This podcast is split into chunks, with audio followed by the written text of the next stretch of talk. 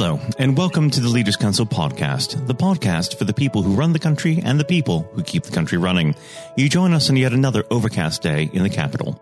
I'm Matthew O'Neill, and today, as always, we ensure that we have a variety of distinct perspectives on leadership. First, we're joined by Tim Robinson, Managing Director of Twist London. Tim, hello. Good morning, Matthew. Good morning. Thank you for coming on the show. We might as well dive straight in. What does the word leader mean to you? For me, leader is the motivator, the, the inspiration, and the person responsible for for guiding everybody who they're responsible for uh, forward in a way that benefits the, the company, but also the team. Now you have uh, quite a large staff, I would imagine. Um, how do you keep all of them motivated in the face of uh, constant work? It's a very good question. The, uh, we have about 700 uh, part-time employees plus a small team of full-time employees. And as you can imagine, the hospitality industry is, it can be quite a transient industry. And so my main challenge is is keeping those staff working for us rather than everybody else. Um, they uh, the big thing that I believe in is, is making yourself making yourself visible, um, making sure that those individuals um, see that you're not just a, a person behind a desk who um, in a kind of ivory tower. Um, I like to lead by example and, uh, uh, and and and like to share with my my team that, that I wouldn't ask them to do anything that, that I wouldn't do myself. And uh, yeah, I think that's really important. Leading by example is always a, a good clue into a good leader. Um, now, did you have any examples when you were first starting out uh, in your working life uh, that you've modeled your leadership style off of? Um, examples, yes. The mean, the best thing when I started my business, I, I, I was I was very green. Um, I um, had never read a book about about leadership or, or anything um, like that, and all I knew was the the role that I was asking my my team to to perform, and there were often um, scenarios where um, uh, where um, the team would be struggling. Um, I'd be out on events with them, and um, I'd have to roll my sleeves up and, and just get stuck in. Um, not perhaps a, a, particularly good business example, but the, um, one of the biggest challenges you get in hospitality is um, persuading somebody to do the messy, dirty, horrible jobs um, at the end of the night, uh, like getting your arms mm. uh, deep into slops buckets when, when people have thrown away all sorts of horrible things. And particularly when you're wearing a nice suit, it's uh, the last thing. And there was one time very, very early on where I had about 30 staff surrounding me. No, nobody volunteered for the, uh, um, the, the, clearing out the slops bucket. So I, I, had to roll up my, my, my shirt sleeves, get stuck in and, uh, and slipped and ended up face planting into this horrible bucket of, oh, of nasty, nasty liquid. And this this is the first time that some of the staff had, uh, had had met me, so it was quite embarrassing. But uh, but the job had to go on, and and um, after that, it, it wasn't particularly difficult for uh, um, uh, for anybody to to to understand that that um, if I ask them to do something, it's not because I'm trying to uh, abdicate responsibility for something. It's because something needs to be done, and and and nobody's too big or too small to uh, to do the role that, that's needed. It was an embarrassing uh, moment, I have to say. I'd imagine. Um, now, it isn't all slops bucket uh, buckets out at no. Twist London. Um, you no. have some very high profile clients, including the Prince of Wales and uh, Tatler magazine. Um, how do you uh, manage to lead your team in such a way that you're able to attain uh, these high profile clients? Well, with, with any, well, firstly, no client's more important than um, than another, and uh, and it's really important that I communicate that to my team. Um, often, when staff first starts um, with us, um, there's there's quite a lot of excitement about the high profile jobs, um, as you can imagine, um, um, and we we're, quite careful to to to lead people in gradually um, before they're before they're serving people who they might recognise for for whatever reason. the the key thing is making sure that everybody understands that that each individual is just like the other. You know, everybody deserves the, the perfect service. Everybody deserves a certain amount of discretion. And whether you're looking after um, somebody's uh, um, private birthday party in a in a house in in Chelsea, or or working in a palace, or um, or on a yacht somewhere, the same principles apply. And um, yeah, the, most people come to us with a little bit of experience and a certain amount of understanding, um, but we do have to reiterate certain um, housekeeping points um, in, in, those environments. But it's actually, it doesn't really, it's never been a problem for us in, from the staff side of things. Most most people have an understanding of the certain amount of discretion and, and mm. um, courtesy um, required for, for all jobs. Um, once it comes to to winning and, and, and keeping clients um, of any kind of profile, it, it just comes down to the basics. Do do your job well. Make sure that the team look after their guests as as, as well as they humanly can, and make sure that, that that discretion is assured at all times. And if you do that, then um, you're you're halfway there. But also that that applies to every to every event and every uh, every client. If you do a if you do a great job and, and people are happy and, and people are well looked after, then you are halfway to to, to getting that all important repeat repeat booking. Now, looking after people do not uh, does not finish with clients. Obviously, um, management needs to look after their own people. How do you develop the next generation of emerging leaders within your own industry? That's a really good question. There's one of the huge problems of hospitality is for, for a very long time it's been considered a kind of secondary a secondary career. Uh, often you get people who, who are doing it while they're studying to be something else, or they're unemployed actors or musicians or, or, or, or somewhere between. And um, it's only really in recent years that people have started to see hospitality as a, as a valid um, uh, career. And my job is to, to convince those people that it is the case to, to there's every now and again individuals pop up who who have something a little bit special who who, who really care about um, the, the, serving and the, um, the, the, the, customer service aspect of of things. And, and when you and, and it's so important to notice them early on to give them the um, the feeling that it is okay to want to pursue this as a career, particularly when people are kind of 19, 20 years old and maybe they haven't set uh, set those goals for themselves yet. Um, when when you do see somebody who, who's interested in it and has an aptitude for for this industry, we bring them in really early. We we um, uh, there's there's a lot of opportunity for quite young um, people to to start leading small teams um, on small jobs. Um, natural leaders do tend to stand out.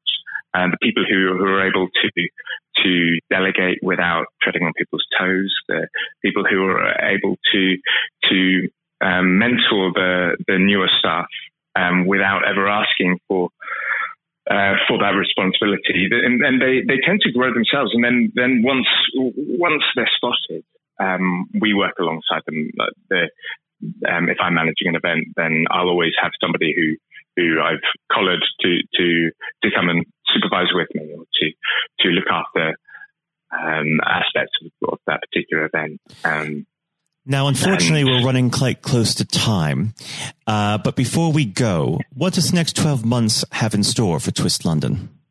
It's going to be an interesting 12 months. We've obviously got some interesting political things um, uh, that, that uh, have infiltrated pretty much every uh, uh, element of society. Um, there's been, uh, it, it, will be interesting to see how um, the large businesses and the, the, the, corporates that make up quite a lot of our uh, um, our client base uh, react to the changing political climate.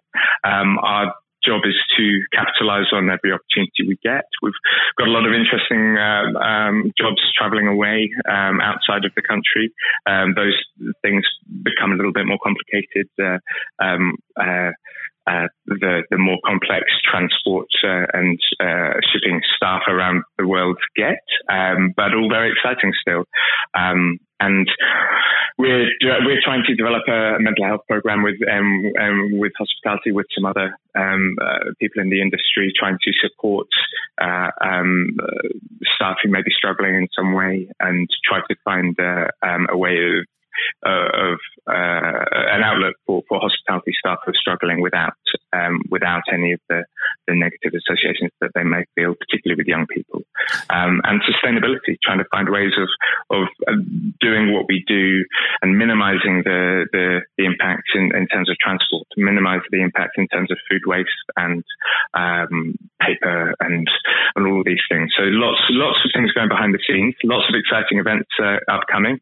Um, most of which I can't talk about until they're until they're gone. But uh, yeah, it's going to be an exciting year. Well, Tim, we'll have to have you back on to hear how all those things pan out. Uh, it's been an absolute pleasure discussing leadership with you, and uh, I look forward to hearing more from you in the near future. Uh, thank you, Tim. Thanks very much. Thanks very much, Matthew. Great to talk to you. That was Tim Robinson, Managing Director of Twist London. And now, if you haven't heard it before, is Jonathan White's exclusive interview with Sir Geoff Hurst. Uh, we're now joined, uh, though, by former England footballer and still the only man to score a hat trick in a World Cup final, Sir Geoff Hurst. Uh, thank you very much for coming on today. Uh, You're welcome. You're welcome. Good afternoon. Uh, and perhaps I should uh, start and get it over and done with. I know you must be bored with it, and you've probably been asked a thousand times. But when you got out for a duck playing for Essex, Geoff, what was going through your head at the time?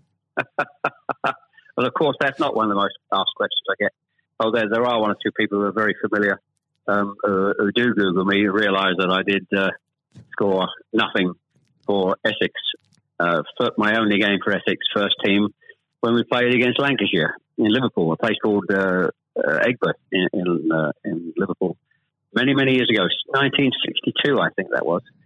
So I didn't, um, yes, I, I, didn't really feel it at the time. It was lucky to be playing, I guess. There one or two injuries.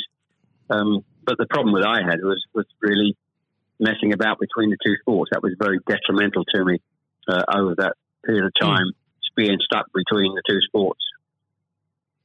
And I think uh, for those that uh, don't know, there's a there's a, another world that might exist where um, Sir Geoff Hurst was a, a first class cricketer and not perhaps a, a footballer. But um, whether it's business or cricket or, or football, obviously the importance of leadership it can't be understated, no matter what form that comes in. When you were at West Ham, uh, Geoff, and when um, Ron Greenwood first uh, uh, came along, he made obviously some pretty radical changes. Was this a man that genuinely inspired confidence uh, the first time you'd meet him? Absolutely. I mean, he, he was simply a, a fantastic uh, coach or teacher, if you like, at football. And uh, the, the quite always mentioned when we talk about Ron Greenwood, Harry Redknapp, who was played under him and has been very successful as a player and, and the manager over many, many, many years. He um, he's come across many coaches, of course, and managers during his time over years. I guess he would still say that Ron Greenwood is the best coach he had worked with. He'd worked with. So you're very fortunate. I think you, you, think you're lucky when you come across if you have a great teacher at school and uh, a great coach as we had in Ron Greenwood and of course a great manager in Alf Ramsey. So to come across people like that of that caliber can have a huge influence on your your career, of course, and, and then your life, and that's that's quite purely the case. Absolutely. And in those early days um, at West Ham, uh, with with a manager like like uh, Ron uh, there, it's also important to have uh, uh, confidence with your other players, and of course they become your friends. Who did you look at to at the time uh, when to inspire confidence in yourself? Was it more? Was it Peters? I think probably. Well, I was very fortunate to play with the caliber of the players I did. Again, again, extremely fortunate to play with the captain um, of England and West Ham and Martin Peters, who was a fantastic player. And some, as far as Martin's concerned, I think sometimes he didn't quite get the uh, recognition he deserved and what a wonderful player he was. In terms of inspiring confidence, I always probably say that the biggest influence uh, for me, I guess, would be the captain Bob Moore. Although he was only uh, about eight months older than me, he graduated through the system probably three or four years earlier. He played for England in 62, four years before the final when I played. And so he, he was more looks upon him more as a senior player, if you like, not as a, a guy with the same age group as me. And I looked at how he how he uh, trained, how he acted, how he behaved, and how he played. And so he he would say, I would also say he was a big influence on me. One thing I would say about leadership, uh, what I do I do understand clearly in all walks of life, leadership is at the top is absolutely vital for a, a for a business, a football team, in any walk of life to be successful. And it's quite evident. I was in the motor trade for a long time as well, selling car warranties to car dealerships and you could almost tell when you walked into the business uh, in a, many of the car dealerships. You could almost tell from the moment you walked in by initial reaction, people came and welcomed you that the business was well run, or conversely, not well run at all. And so I understand the, the, the value and quality of leadership, and that's why I'm very fortunate to be involved in my career in those early days with two two great leaders in, in Ron Greenwood and, and Alf Ramsey. Absolutely, and um, uh, since you've already uh, brought him up, uh, Geoff, I think it'd be remiss not to go a little bit further with that. But obviously, uh, after uh, at West Ham, your uh, playing came to the attention of Sir Alf Ramsey. Now, there's a man I'm sure when you walked into a room, you knew who was um, in charge. When it came to managing that England team, what was his style like, Geoff? Well, one thing, the first thing I say about Ramsey, he's probably over my life the most powerful influence who had on me um, as a person. Um, naturally, it happens to an extent because he's got your whole career in his hand. Whether he picks you for England or he doesn't pick you, it can have a, a great impact on your your career and, of course, your life. But yep. in that era, I was involved for six or seven years. He, it was quite clear who was the boss. He was quite very, very strict. Probably at a time at maybe overly strict, but at times you probably wouldn't get necessarily get away with it in, in today's football because it's changed dramatically in how you deal with with players then and players now. But he was the most powerful man I came across, and very few people. And he, he was quite ruthless in getting people out he didn't want to be who didn't want to be part of a group, part of a team. It is important that if you've got a group of people, and that's in any walk of life, they're all singing off the same hymn sheet, and you don't have anybody that's griping or moaning about the system. And if you've got people like that in your organisation, one thing I have learned and I've taken on in my life, and my family, you've got somebody in a group that doesn't want to be part of it, you, you get them out. And Alf, I think, was was quite ruthless with that in his, in his staff. And I think that's one thing, I, one of the most serious ones I think I've learned over a long period of time.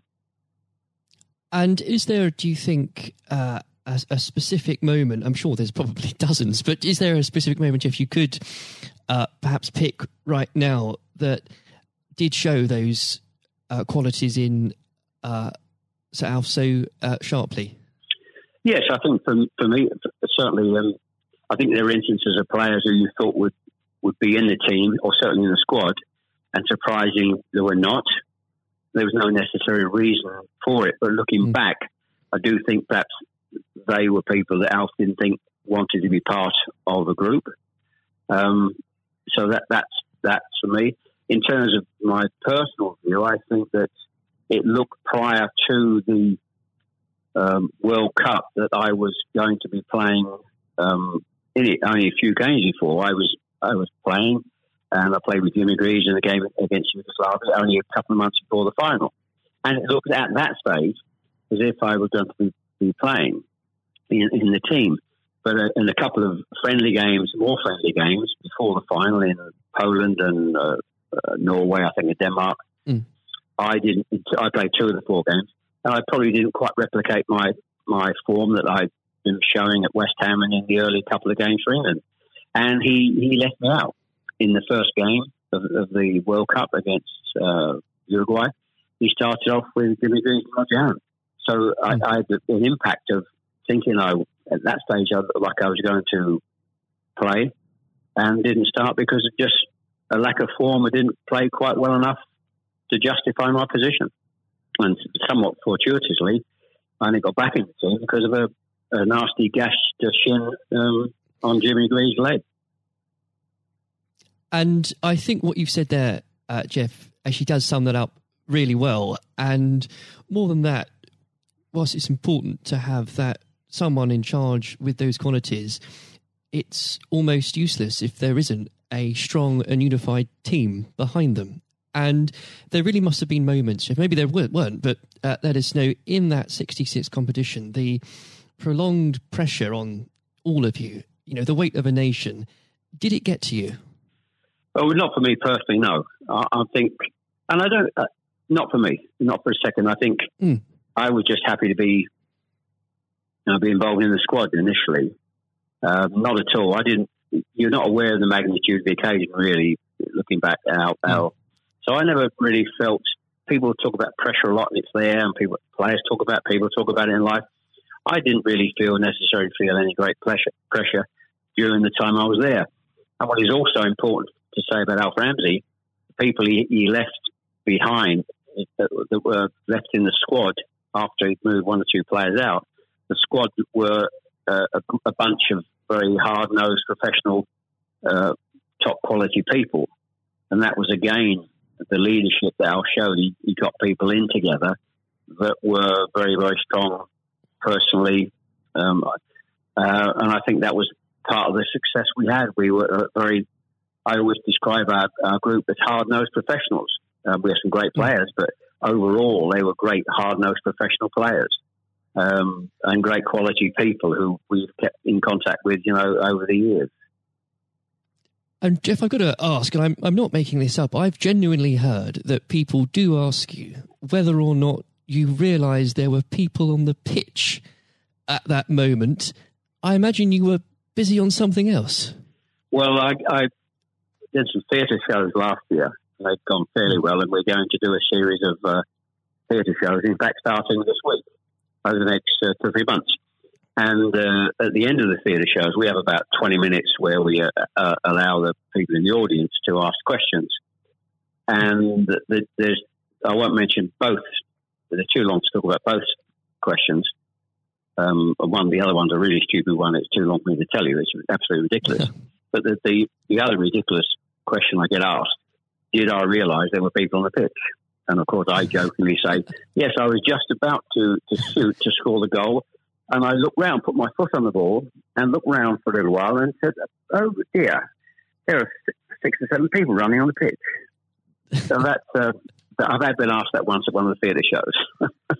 so I joke, make a joke about that and saying, yes, I put my foot on the ball and waited, to just had a, look, had a glance around, you know. Maybe it does prove there are things that, such as stupid questions, really. Um, oh, yeah, there, are, there certainly are. I've got another one which I won't bore you with. It won't be too long to tell you. Uh, I was in a Jersey or Channel Line, Jersey or Guernsey, uh, two or three mm. years ago, and most stupid, irrelevant questions, absolutely nothing to do with football whatsoever, which uh, was absolutely. But I can use that now because it, it is quite funny. well, maybe another time then. But we. Um, uh, well, you want me, I, I can tell you if you want. You want. You got time? I can tell, I tell you if you want. Geoff, go on. Go. On. I think I, it would be silly if I said no at this point. Okay, so I was uh, doing a, a, at a dinner in in the Channel Islands, three or four hundred people, black tie dinner, um, guest of honor. Mm. And this occasion, I was speaking for about twenty minutes, then allowing uh, questions from the audience at the end of the evening and there was usual football questions. And then all of a sudden, I had a somebody at the back who who asked a question. I didn't quite hear what he said. He didn't have the microphone with him, so I said, "I didn't hear what he said. Can you please give mm. this chap the microphone so I can hear clearly what he said?" So the chap had the mic, and he said, "When a turtle loses its shell, is it naked or is it homeless?" Right. what, what a question! What a question! Uh, well, I think that would be in, definitely in the stupid category, wouldn't it? So we had a laugh about that.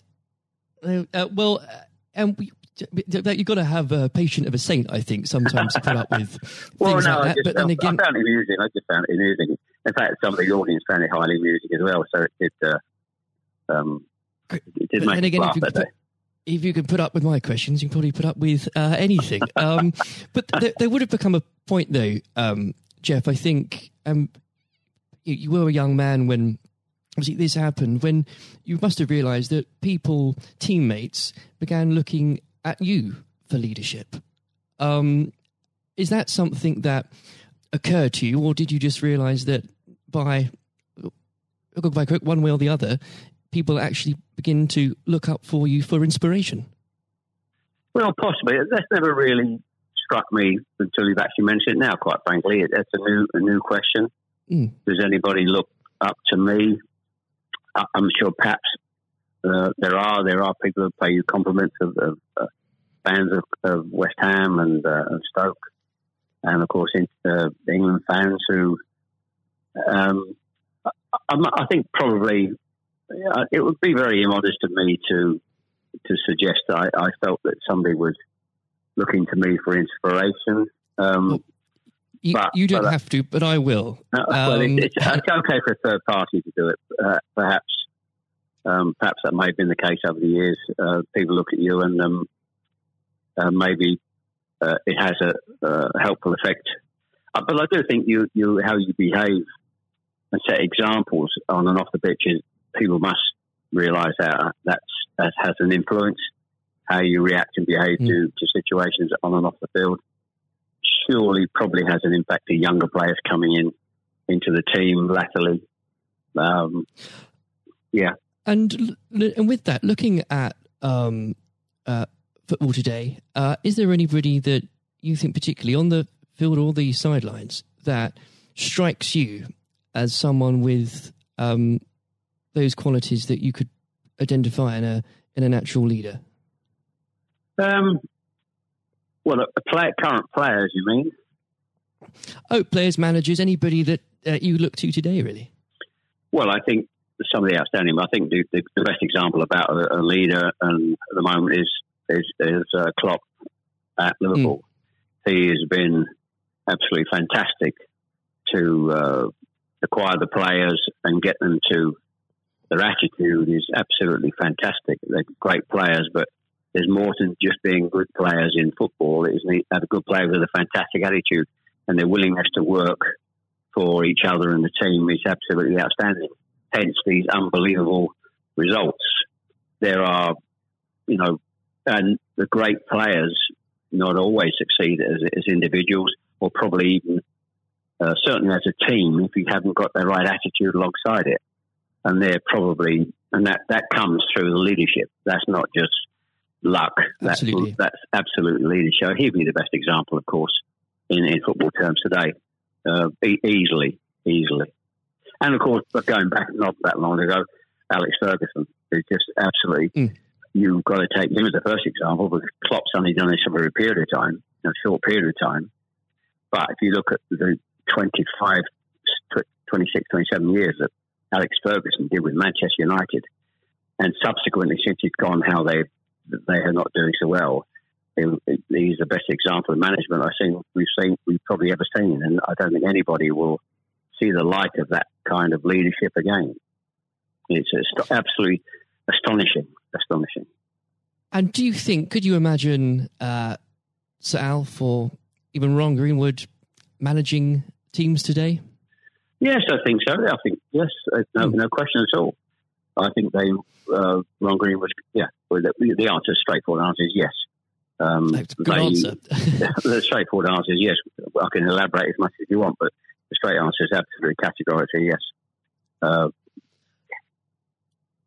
and with um, and I know uh, if we could talk about this probably for the next hour or so, but um, I'm conscious of the um, time. Um, looking um, back uh, through your um, playing career, perhaps especially um, your time uh, for England, who was it uh, that struck you more than anyone else on the pitch uh, that displayed qualities of not just leadership but uh, companionship and and level-headedness that you think that have stuck with you all these years later? Well, I think we were, I was very fortunate, and I wouldn't pick any one player out. I think looking at There's that, so many, yeah, so many, and that's why we were successful because we had so many um, showing all those qualities that you just mentioned uh, throughout the team. I think that that was outstanding, and uh, uh, and it's an opportunity to talk about uh, all of them in, in, that breath. And there was nobody. And going back from an earlier earlier question for me, the um, all hard nosed professionals, good good teammates, mm.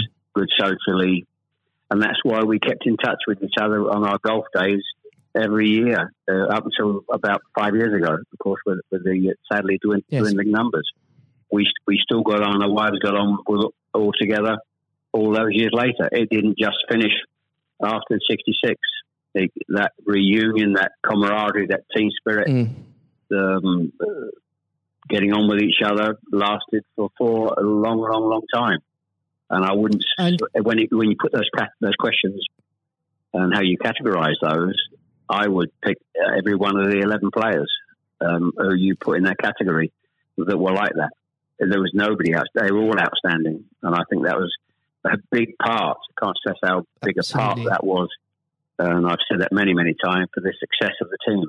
We have some great players. It, we have some great players, of course, but without the attitude alongside that, going back to an earlier question, you we wouldn't have been as uh, ultimately ultimately as successful. Exactly. Without that, you, the, the the whole will never be greater than the sum of its parts. But with it, yes, the word the word is team. the word is the word is team. Absolutely. And I always use the word team when I talk. Sometimes you know, together, everyone achieves more, and that that's the same in any walk of life. That, that's fundamental. And uh, lastly, uh, Geoff, looking if, if you were to uh, give advice, and whether this is in sport or business or indeed any other walk of life, what would you identify, if you can, as the key tenant uh, that you can't go without in terms of leading a team, no matter what that team is? Single mindedness, uh, single mindedness, dedication, dedication to the job. Um, thinking about that that that role, that job in leadership all the time. It's a huge part of your life. It, you, I don't think you can switch off when you're in, in business at the top level or sport at the top level. You may, you know, have a, have a couple of weeks holiday, but I'm even sure if, if these top managers and lead, leaders in all walks of life are away on holiday on a beach somewhere warm, I'm sure there's not uh, they will not switch off for, for two weeks um, and completely uh, not think about their role as the boss of an organisation. And I think that's you're completely focused. You're always thinking about uh, things, thinking about improvements, and it's just dedication and uh, uh, tuning your life to being successful.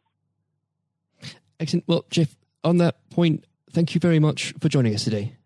You're welcome. Very good to nice to have a talk about this and just go over the go over the past and just uh, refresh my my own memory about the quality of the players I grew up with. Excellent. Uh, another time, uh, it would be great to talk again. Thank, thank you, Jonathan. Thank you. This has been the Leaders Council podcast. Thank you for celebrating excellence in leadership with us. I have been your host, Matthew O'Neill. Until next time, goodbye. Thank you for listening to our podcast. The views expressed within the podcast do not reflect the views of the Leaders Council of Great Britain and Northern Ireland its parent company, or subsidiaries, members of staff, other guests, or any other person therein associated.